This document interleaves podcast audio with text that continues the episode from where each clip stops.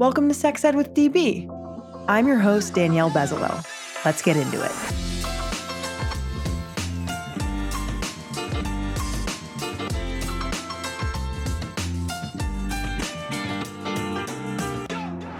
Welcome back to the podcast. If you love and support the work that we do, join my crew on Patreon to win amazing prizes like our adorable merch, exclusive behind the scenes content, private sessions with yours truly, and incredible sex toys. Go to patreon.com slash sexedwithdb to join my crew. Get discounts at all of my favorite brands at sexedwithdb.com.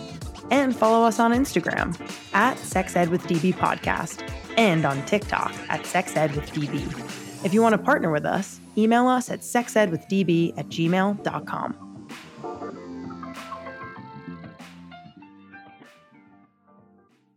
Hello, my friends. We are officially done with season seven of the podcast, and we're in this fun in between zone where we're doing these bonus episodes every Friday and we're still going to be doing more sex ed episodes, but we're kind of like in between the scenes here. We're getting ready for season eight, uh, but these questions are still coming in, and I think they're so good. So I still want to give folks the chance to hear their questions answered. So here we go. Today's question is Why am I not turned on easily? And the person who wrote in this question has kind of like an entire story. So I'm going to read their story and then share some ideas that I might have and some some definitions of things. So this person says, I don't get turned on easily. Even though my partner does good foreplay, I'm only say 5% aroused, so very little arousal. After COVID, I've been experiencing loss of emotions and disconnection from my feelings. I feel this could be the probable reason that I don't get excited even after good foreplay. Also, I do not orgasm quickly. It's hard to reach to that level of it. So I feel that sex is incomplete most of the time. What do you think the reasons could be? Can it be cured? How can I start to feel all the emotions and feel connected to myself and to my body?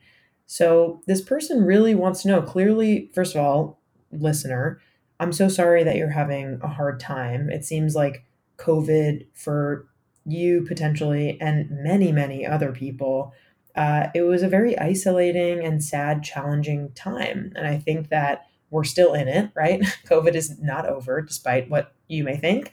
Uh, and so there definitely was a, a period, I feel, of depression that some people went through and anxiety and challenge. And that can lead to that affecting our sex lives with ourselves and with a partner. And so, with the question of like, how do I feel more turned on? How can I feel my emotions, um, even if I'm connecting technically with my partner?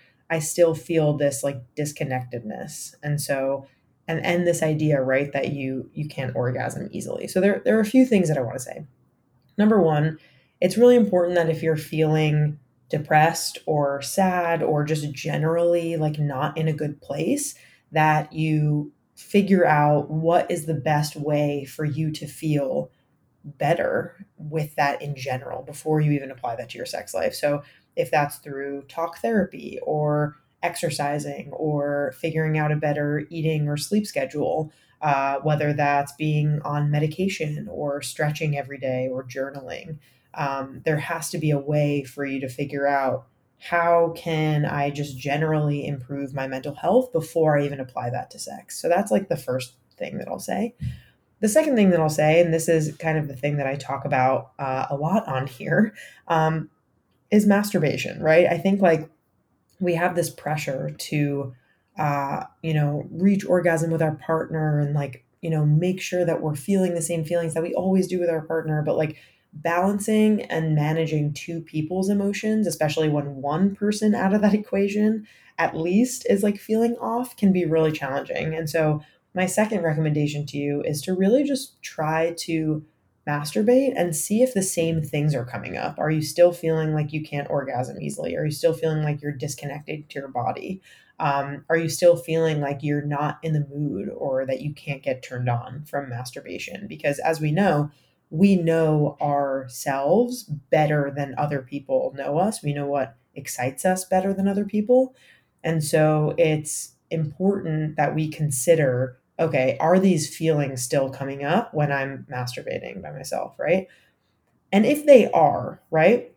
If they are, and you're more generally maybe feeling a kind of switch in your desire level, I would love to talk a little bit right now about the spectrum of asexuality because I think that generally asexuality gets this kind of rap that, oh, asexuality is a term that's used only for people who hate sex and they're completely not feeling anything sexual at all. But really, what I want to offer here is this spectrum that exists with the kinds of emotions and the feelings that are coming up for you of not getting turned on, not really feeling connected to sex, not really being in the mood. And so I want to offer like a few really awesome definitions um, and kind of like sub labels when it comes to asexuality.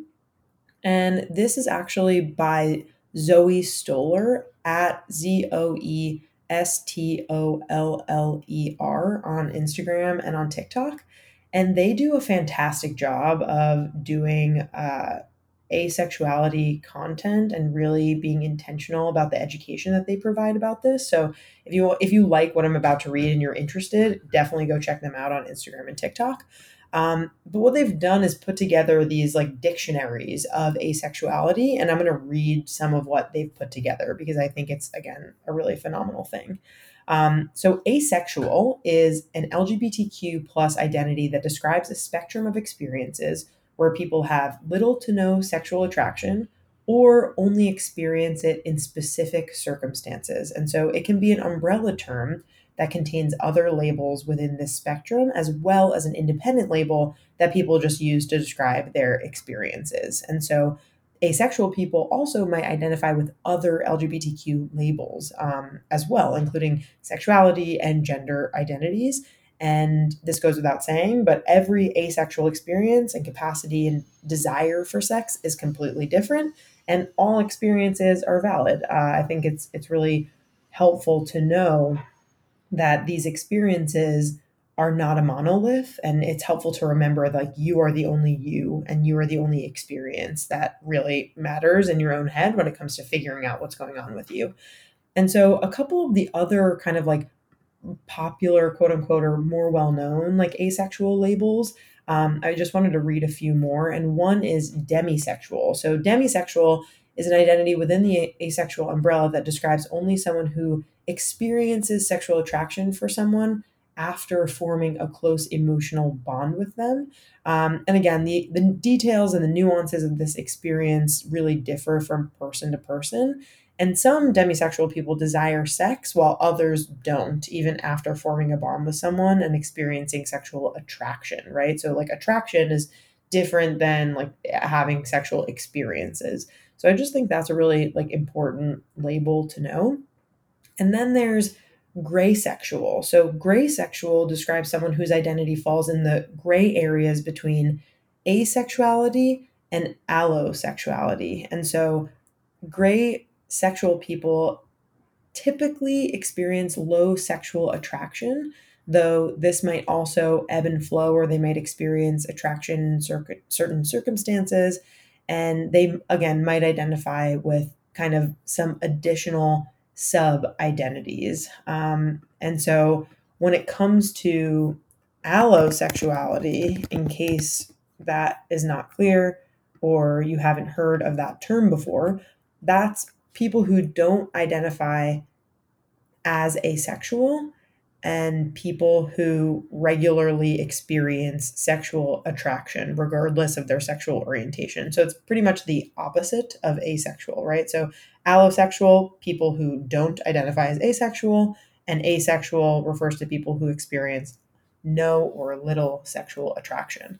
And so that's why I think this like idea of gray sexual is really interesting because it really acknowledges this spectrum and really acknowledges this like ebb and flow depending on your experiences your moods like really what what you're feeling and who you're with um, and what circumstances you're in and so I hope that that idea is helpful. And, and again, listener who wrote in this question, or maybe listener who didn't write in this question, and you're intrigued to know um, kind of what what this answer might be for this person who wrote in.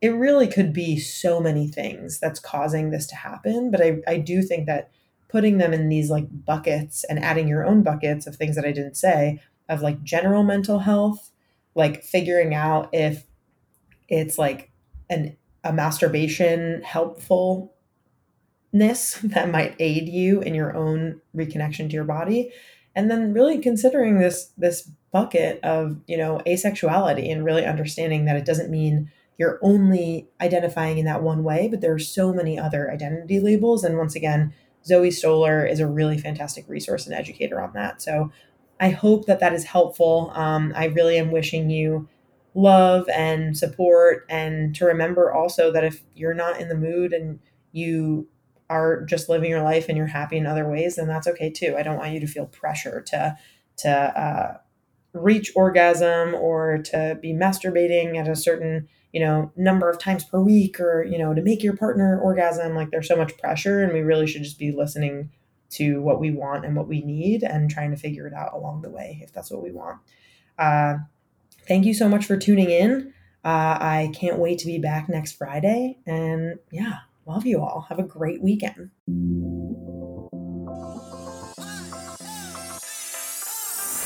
Our creator, host, and executive producer is me, Danielle Bezalel, aka DB. Our co producer and communications lead is Cathren Cohen. Our social media intern is Sarah Kelly. Our music theme is by Hook Sounds. Thank you so much to our featured guests, partners, and our listeners.